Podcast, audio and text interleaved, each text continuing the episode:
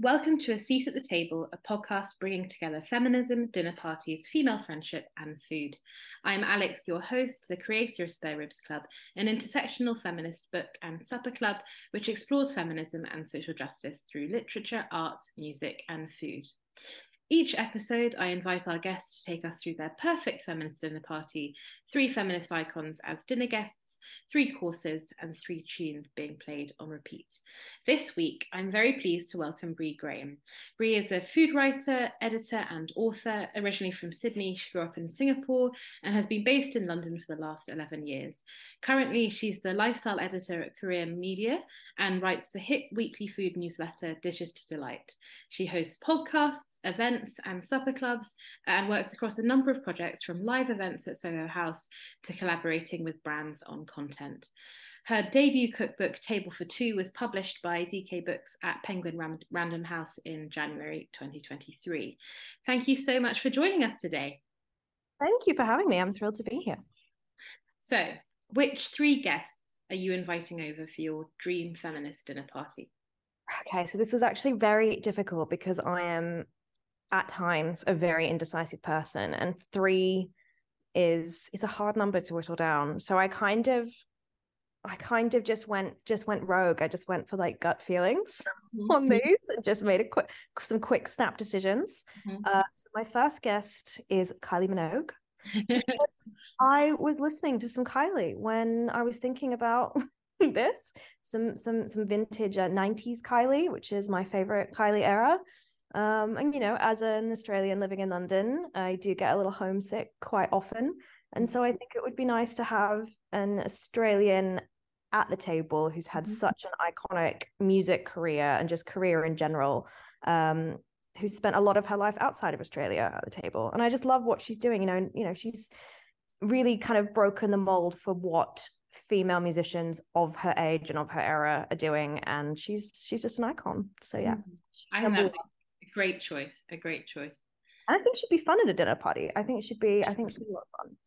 Um, number two is one of my favorite writers, Emma Forrest. Mm-hmm. Um, so she's a novelist and a memoirist, um, and a director and a screenwriter. Um, and she, one of my favorite ever memoirs is um, her book, uh, Your Voice in My Head. Mm-hmm. Um, and I just think she's she's just brilliant, and I would love to have a dinner with her and just sort of pick her brains on her writing career. Mm. Again, you know, she's had such a really varied, interesting, long writing career. I think that's something that uh, kind of unites, I guess, these three women. Um, and my third is uh, Nigella Lawson because the queen. Because I don't even need a sentence following that. I feel. um, she's again, you know, such an icon, and again, you know, this really lovely long career that's so built on who she is, her values. And yeah, I just think she would be delightful. Hmm. I mean, those are kind of three stellar guests, to be honest. I mean, Nigella Lawson is a British institution of cooking and like sexiness and yeah. those great things. And she's a brilliant writer. I feel like, you know, obviously so much in terms of, you know, people's public perception of her as well is, you know, obviously a lot of people came to her, I think, you know, through her television shows, which are just so incredible and iconic. But her writing, she's just such a, uh, she's just so skillful mm. um, in that side of things and the way that she she brings recipes to life mm. Through words you know you don't even you know so many of the recipes in her book that i've cooked from and you know i grew up eating from because my mum cooked from them are the ones even without photographs because she just makes them so evocative and and you know makes you want to cook it mm. um, which i think is such a skill. And do you think that these three guests would get on i do actually. I think i think there's a unifying thread in there. I do. I think they're all quite a lot of fun mm. is my is my is my perception from the outside i think there'd be quite a few martinis and cocktails uh, to start and then probably to finish this dinner party with them Nice. Are they? I wonder if Nigella and Kylie have met. I wouldn't be surprised if they had, to be honest. I mean, I wouldn't be surprised by that either. I think there could be there could have been a dinner party at some point over the last uh, 20, 30 years with those two. I'm sure. Yeah, yeah. Um, and where is this dinner party happening? I think it's. I think it's got to be. It's got to be in my garden in London. In um, yeah, I've got sort of a little outsidey terrace bit and I think it would be here, and I'd sort of, you know, if I had to host it, I I would I'd be more comfy on my on my home turf. I think mm-hmm. um, it would have to be delightful, gorgeous weather. Um, you know, a gentle breeze, some nice sunshine. Yeah. Um, but yeah, I think that would be that would be fun, and get them get them to sign my books and CDs while they're here. well, that, when you let them drink anything first, or is that the first first port of call is is signing your books? Um, no, I'd probably have to. I'd have to be quite inebriated to ask them to do that. So I think that would be the end of the evening. I think. so what yeah. are they? What are you starting with in terms of drinks? Okay, so I think because this is the this is the ideal dinner party, right? This is you know let we've got to lean into to sort of the lux of everything. Um, and my absolute favorite combination of things again um, being from Sydney originally, even though I've only really lived there for about six years of my life, uh, Sydney rock oysters are the best oysters in the world. I have been lucky enough to eat oysters on pretty much every continent, and Sydney rock oysters are, without any doubt, just the best. They're really small and little and sweet, and they taste like the ocean. So I would want six of those per person mm. on ice with a very, very cold glass of champagne in arm's reach and lots of lemon, black pepper, maybe like a champagne mignonette sort of situation, maybe some Tabasco. I feel like Nigella is a Tabasco, a Tabasco lady. But yeah, mm. that that that would be to start. Um, to I mean, really that's the most start. delicious starter. That's like, oh, the best oysters with the best champagne. It's just it's simple, but the best. And both have to be very cold. Is my is my spe- specification, especially if we're outside on a, a, warm summer's evening. I want the oysters to be served on ice, nice and chilled, and the champagne to be equally equally as chilled, which would be nice. Um, and what tunes are going to be on repeat all evening? Again, this was like torture choosing three because I listen to so much music. I I love music. I, you know, only sort of maybe over the, the last couple of years of, of doing interviews do I ever get to talk about about music and, and how it's so important to me. But it really is, you know, I mean, when I was a teenager, I wanted to be a musician. I had no desire to be a writer when I was about 12 or 13. I thought uh, a musician was what I was what was my life plan. Um, so the first gig I ever went to see when I was 12, almost 13, um, I wasn't allowed to obviously go by myself or just with friends. So I had to go with my mom, dad, and my brother. And we went to go see the Yeah Yeah Yeahs um, at an amazing venue called the Enmore Theatre in Sydney. And I love Karen O. Again, she was she was um, maybe uh, she was she was a close fourth on my list for my guests for my feminist icons because I mm-hmm. think she is just she is such an icon um, of that era of women in music. And so Maps by the Yeah Yeahs is just the most gorgeous song in any circumstance. So that's my number one. Mm-hmm. Uh, and I don't get sick of it. I can listen to it on repeat over and over again. Um, number two is Daydreaming by Aretha Franklin, because again, I just don't think you can get sick of listening to Aretha Franklin's voice. Um, it's just so, so beyond stunning, and she's got just such an amazing discography of, of work to listen to. Um, and number three, because I had to put it in because I've been talking to so many people lately, and no one knows that I'm a I'm a secret Swifty and a huge Taylor Swift fan, like a massive, a massive Taylor Swift fan. But I just don't. No one asked me about it, so I didn't get to talk about it. So maybe I just need to do a whole thing about Taylor Swift. But um, yeah, Mirror Ball by Taylor Swift. Again, it was impossible to choose one song, but this was the one I was thinking about. So yeah, they're my they're my three tunes. Fantastic. That's a that's a good mixture. That's kind of some some funk, some pop, a little bit of jazz. Are they kind of coming at different points in the night? I think so. Yeah, I think you know maybe some Taylor Swift to to start things. Um, maybe then some Aretha Franklin like over dinner, and then then maybe some yeah yeahs after that. Yeah, I think that's a, I think that's a good mix. Mm-hmm, mm-hmm. Um, and and how about for your main? So for my main, again, difficult, but you know, I'm trying to to build this picture of this like lovely summer's evening. Um, spaghetti vongole is just, again, I could eat it every day and not get sick. Clam, I mean, I, just, I love seafood. Um, and clams, I think, are my favorite. I mean, controversial. As I say that, I'm already adding everything else up in my head and wondering if they really do come to number one. but I just, I love, love clams so much. More than sort of any other shellfish, I think. Um, so just a Mm. really simple spaghetti vongole, lots of chili, lots of garlic, lots of parsley, lots of lemon, uh, lots of olive oil, and a little bit of butter to finish. Mhm. Um, and then bottle of again very cold uh, Ligurian Vermentino to drink alongside because I love it and it tastes like holidays. And then I think you know to have a little little some things on the side like a, an amazing very ripe tomato salad.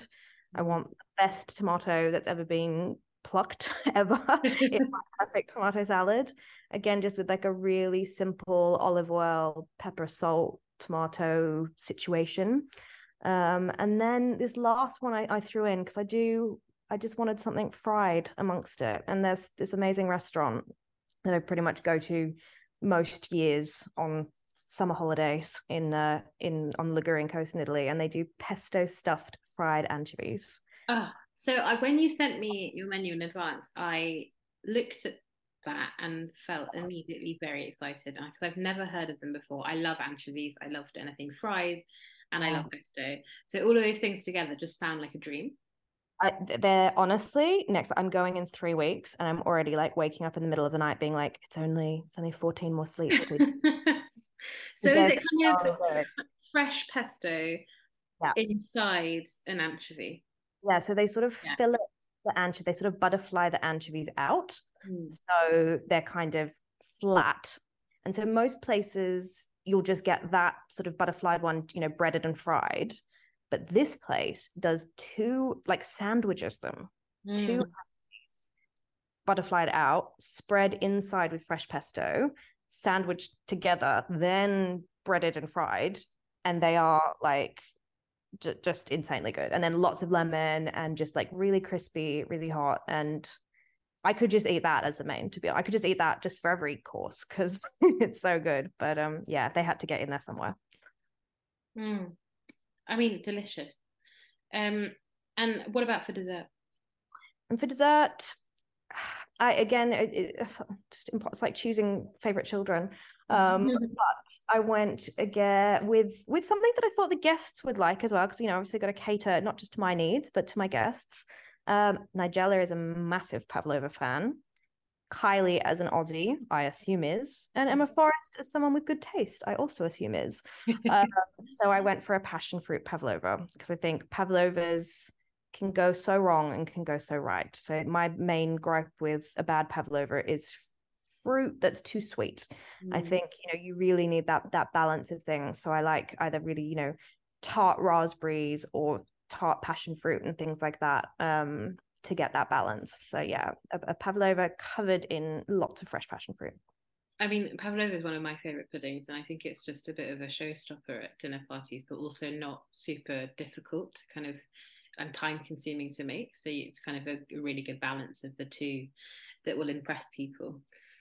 Cool. Yeah, it is. Um, that is exactly it. It's uh, e- easy to impress with a good pavlova. I think that menu sounds very kind of Nigella. Like there's some comfort food. There's a lot of kind of luxury, a lot of big flavors, um, and obviously the pavlova at the end. Yeah, I, I've think you'd love it.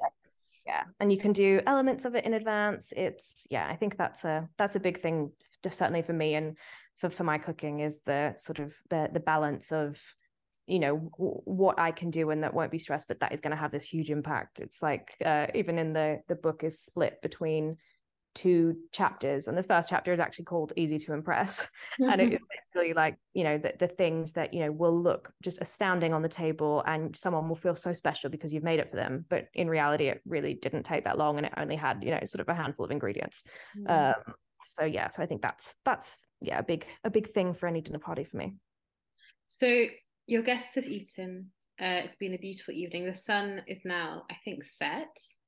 Yeah. Um, what's next? Are you doing cocktails, more wine, champagne? What's kind of the next stage of the dinner party?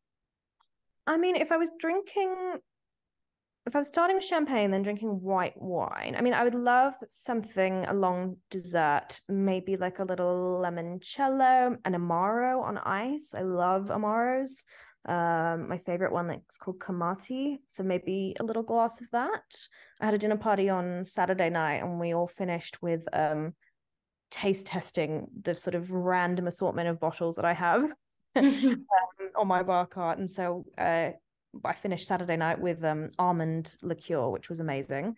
Not like a amaretto, not like a sweet one. This is just like a, a white almond infused liqueur. So that was very good. But I think yeah, something like that, a little a little digestive to to finish. And then I do I do love a coffee, but then probably maybe even just some really good red wine, a nice uh, a nice Pinot Noir or something to um to just keep the booze going, keep the conversation flowing. So is it ending in in kind of conversation or is it ending in dancing? Oh, it depends. I mean, Fabric Nightclub is literally just down the road from my flat, so maybe depending on on how it goes, maybe it could end there. Um, but I just I love I love conversation around a table, and I think that's the way most of my most of my evenings end. I I love that sort of time spent around the table when everything's finished and people just want to linger and and talk more. I mean, I'd love to see Nigella and and Kylie dancing at Fabric. To be honest, I think it'd be hilarious. That that would be good. That would be quite what kind of time do you think it's ending? If it's not if it's not uh, ending in Fabric, what kind of time is it ending? Oh, I mean, I, I, I like to think that nothing great happens after two a.m. So I'd say a, a nice one thirty ish. Mm-hmm, mm-hmm. That's a I think that's a good balance. I mean, I'm I'm an old lady. I'm a grandma. I go to sleep so early to get up early. But um, yeah, I think one thirty is a good a good in between. Mm. I mean, that sounds like a delightful dinner party. I think it's the kind of evening that will be remembered. Definitely. Fingers crossed. Maybe we'll make it. I'd love to kind of talk to you about your love of food writing and, and how you kind of got into your current kind of career. What what first inspired you to write about food and cooking? I think originally, I mean, I've I've always sort of after I uh, abandoned my ambitions of being the next lead singer of the AES, mm-hmm. uh, I have always written. Writing was such a huge part of my life. When I was sort of 12 or 13, I, I won a big um, writing competition in Australia. And that sort of was the first time of being like, oh, like this is a job. You know, I, I could do this. And part of the, the award for that competition was getting to be mentored by a novelist and and getting to you know spend a lot of time in a in a community of writers you know i was only 12 or 13 so that really opened my eyes to it's a job, it's a life, it's a career that you can build. Um, and then when I moved to I moved to London when I was 18 from Sydney and was so homesick. Um, and my mum is just the most incredible cook and food was such a huge, huge part of our childhoods and our lives. We lived in Singapore for 10 years. And so exploring Singapore through its food and like in Singapore, food is a national obsession. Food is literally everything. It's all anyone talks about. Things are just thought out and planned around food, around what you're going to eat next. And I think that's definitely um, was a big impact on on my thinking of it. And so then then coming to London, where I had you know I'd never lived in this hemisphere before i had never sort of dealt with these sort of dif- different sort of seasonal shifts of cooking and different produce that i'd never even seen before. You know i'd grown up in the tropics and was more used to sort of durian and dragon fruit and here i was looking at gooseberries and thinking i've never even seen that in my entire life. So it was quite it was sort of half exciting to get to cook with all of these new things but then also trying to recreate a lot of the things that i missed. Mm. and i think it really just became that sort of marriage between the two because it was then what I really just started fixating on and, wanting to write about. Um, you know, I think I look through sort of old diaries and old sort of journal entries back from that time, and it, uh, so much of it is about food, or you know, even you know what I'm gonna I'm going to buy at the the market on the weekend, or, or, or what I'm cooking, and how that kind of was so tied to where I was emotionally and things like that. Um, so it is just I just see food and life and love and relationships and all those things is just so tied up together. So I feel like I could never have not written about food. It's sort of in hindsight looking back the, the obvious progression i guess of, of my writing and my career mm. i mean what, what do you want people to take away from your writing when they when they read it i think two things i think you know it's the the greatest compliment that i can get from whether that's someone that you know reads the newsletter or has bought um, table for two is you know i'm not a cook but reading that made me cook this mm. because you know so many so many people because I am a cook and because you know a lot of my friends are and my family is that's also that's lovely feedback to get to have those people engage with my work and my writing but when you do hear it from someone who's like i've never cooked anything or cooking stresses me out or i hate cooking or, or whatever but your writing or your recipe has managed to convince that person to to go and and do something and and cook something for themselves that is my like main thing i would love people to take away from my work if that's how they feel mm. um and then people who do love food i would just like for them to see themselves i guess in in that writing in, um, and in those recipes. Mm. I mean, in terms of its kind of connection to gender and feminism, while cookbooks written by men tend to come from quite kind of professional chefs, I guess. Um, this sector of food writing, which is maybe more centered in the home, is, is so often defined by women, particularly kind of young white women.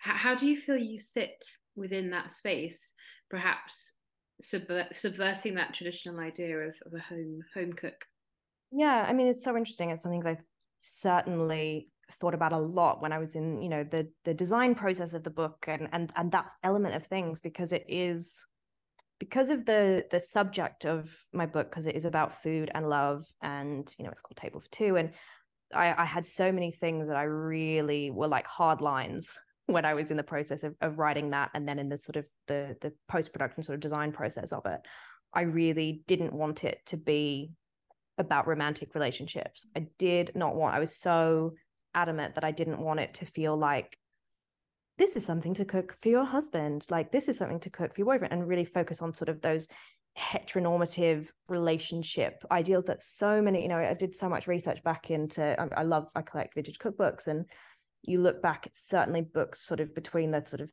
30s and 70s.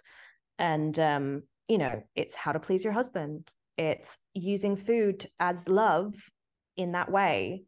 Um, and so I really did think about sort of the gender politics of that and how in every step I could make it so clear, you know, this was about sharing that table you know with, with your mom and cooking that thing that that meal that you know brings you close together your best friend your sister your brother whoever whoever. It doesn't have to be using food kind of in that way and my absolute again favorite feedback is um, women who write to me and say you know i've just bought this for my partner and i've earmarked the page and he's going to cook them for me. I'm like fantastic great. That that's what we want. And the other thing i think i thought about a lot in terms of sort of that sort of gendered way that a lot of um, home cook books rather than male chef books let's say are even d- designed is that they are they do feel much more gendered you know i think there, there might have been an early mock-up of my cover that was quite pink. Um, and you know i said you know I, I want my sort of six foot five very sort of Australian male brother who maybe wouldn't go and pick up a pink book in a bookshop to walk around with a book in his hand and and, and want to pick that up off, off a shelf. Because I think that especially book design really is very gendered. I mean, it's moved a lot in the last in the last couple of years, but um, yeah, judging a book by its cover often happens. Um, I think with cookbooks specifically. So yeah, so it was something that definitely was aware of in the process of of um of writing it. Mm. So you feel the audience for your book is kind of genderless, if, if that makes sense. Like I would like to about gender. I would like to think so. I think you know certainly my um I don't know breakdown of sort of readers of my newsletter and things. I think definitely probably skew towards more female, but there's so many male readers and writers um that I sort of hear from often. Um, and that, you know, that is that's nice to have a balance, I think. Mm. Um, and to feel sort of, yeah, inclusive to all in that space. Mm. How, how do you feel your writing and your career um, as a writer has been shaped by those more traditional gender roles that we've been talking about and maybe your identity uh, as a younger woman in that sector. Totally. I mean it's um yeah significantly shaped i think. You know i uh, one of my you know so i'm i've never trained um as a chef. I am not a trained anything other than writer. Um but one of my first jobs um it was actually my summer job at, at uni was working at st john restaurant here in london Um, again, not in the kitchen. Sort of people sort of scan it, I think, and see it on a CV or something and just assume that it was in the kitchen. But I was an office assistant um, in the head office here, and um, you know, definitely had a front row seat to what it's like working in a in a big, high paced, very high standard restaurant. Mm. Um, I think you know I might have flirted with the idea of oh, shall I shall I train to be a chef? Do I want to work in restaurants? Is that how I want to engage with food? Um, and I think getting to witness it sort of up close definitely made that decision for me of that it wasn't something that I would want to do. Mm-hmm. Um, but it's interesting, you know, talking to so many women in this industry in different ways, whether they're, you know, sort of behind the pass in the kitchen or they're a food writer or they work in food PR or things like that. You know, it is um it is a it is a gendered space and there is a really clear sort of split, I think, you know, I've been at so many sort of parties and things and you sort of start chatting to a certain generation of older man in this industry and you just watch their eyes glaze over as you talk about you know oh what's your book about? And you say oh it's about food and love and i'm a writer and they're like why do we need a book about that? What's that gonna who's that gonna help? What's that gonna do?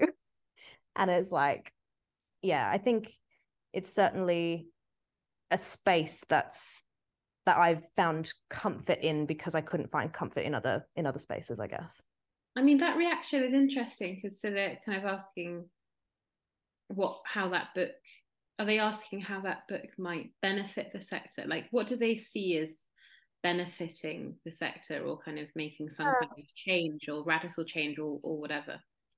It's interesting. It's I think it's sort of twofold in that, you know, I mean, this was a this was this this the process of, of this book was probably four or five years in the making you know, I'm not a celebrity chef. I am not, haven't been on MasterChef. I am not on, I am not a million plus followers on TikTok. I am really, I have a, I have an amazing community built from my newsletter. I have a very small following on Instagram, but it kind of did, you know, it, it took a lot of, a lot of sort of work to, to sort of even just get this book published because I'm not that I don't have that. I'm not famous, but essentially, you know, I'm not, I'm not Jamie Oliver. I am not someone that brings a platform like that. And so I think, you know, there are sort of sometimes, again, with, you know, certain a certain generation of, of man who says, well, why, why you? Why, why would, um, why would you get your book published when this man maybe has this platform or this other person has this and they're they're a professional chef and they've been doing it for 30 years and you know and so i think there is an element to that um so yeah i don't know. It's um it's interesting. I don't know if it's them thinking that it's taking up space that could be filled by someone more qualified. I think that is part of it. I think you know again coming to it as a home cook mm. is a different is a different thing of like how why should you be the one to tell people how to cook something when even you are not trained? I think you know it definitely early on in my writing career i remember being at an event and, and chatting to um, Felicity Cloake, who's a, a Guardian food writer. Mm. Amazing, perfect comment. She writes lots of gorgeous books, and she she was never trained either. And I sort of said to her, I was like, you know, I'm this was maybe seven years ago. I was really just starting out. Had just started writing a recipe column for Rachel Khoo's um, website, and I said to her, I was like, I feel like a major imposter syndrome because how why why should I write a recipe and tell someone how to cook something or how to do something when there's professionals out there you know who are, are, are, qualified to do that. And she was just you know she obviously was like don't be stupid. You're you're great. You don't need to be qualified. That's that's why recipes from home cooks are so appealing you know like nigella um, because you can make that accessible and you can make that understandable in a different way than someone who's trained maybe can. Um, but yeah, I guess it's a, a process of overcoming imposter syndrome. Mm, definitely. I mean, that comes up a lot in our podcast and in our discussions in the in the club in our meetings. Like the mm. idea of imposter syndrome, and it, it appears in all sectors in all industries where women work. Does, yeah, and it does sometimes. I know. I know. You know. I know. Definitely know men that struggle with it, but it does feel in certain circumstances uniquely female. I think we we are harder on ourselves. I think in that mm. way. Mm. Um, yeah. Just as a, a fun question, because you mentioned you started out working at St John, do you have a favourite restaurant in London? Oh, again, imp- impossible choices. All these questions. Um, or oh, and a favourite, a favourite. I love like I, I mean a connection to St John. Uh, Rochelle Canteen is just so yeah. fine. I mean to spend. I was there for a very lovely lunch a couple of weeks ago, and the weather timed up right with everything else, and it's just the nicest place to just order endless bottles of wine and eat everything off the menu. um, so I do love that. Again, on a on a nice summer's day is yeah pretty special. Mm. Well, thank you so much, Bre, for talking to us today. I loved your dinner party. I thought the guests were amazing. The food was incredible. Um, thank you so much. Uh, and and I always ask my guests one final question, uh, which is, what are you doing on an everyday basis in a small way to become a better feminist? Well, firstly, thank you so much for having me, and thanks for coming to my dinner party. Mm-hmm. Uh, it's very lovely to to get to sort of imagine all of that. Um, so I was thinking about this question. I and it's something I haven't talked about yet, but I um I'm a full time editor at a magazine in London called Courier, um, and it's such an interesting you know after after being a writer and working at different magazines and an editor in a different way to now be in a position where I can commission work from from women uh, who are at the start of their career, and that is something that's really so exciting and important to me. You know, we're we're in a lucky spot in that we're we're a global magazine, so I can commission writers from all over the world, and so focused on having that diverse representation amongst our writers, attaching the right writer to the right story. Whether that's someone who's got uh, that cultural connection with the person maybe they're interviewing, or you know has that has that sort of that that knowledge that makes them the best fit, and also just really just you know my career only ever started because of an editor giving me a chance when I, you know, was a little baby writer and had no experience. And so I think that's something to really get to work closely with writers to help them develop their own writing in that way and to give them that platform to launch their own writing careers is something that, yeah, in terms of yeah, actioning actioning my my feminist beliefs is something that's I get to do every day, which is really such a joy. How lovely. Um, well, thank you again, Bre, for such a lovely conversation um, and for joining us. Um, yeah, thank you. Thanks for having me.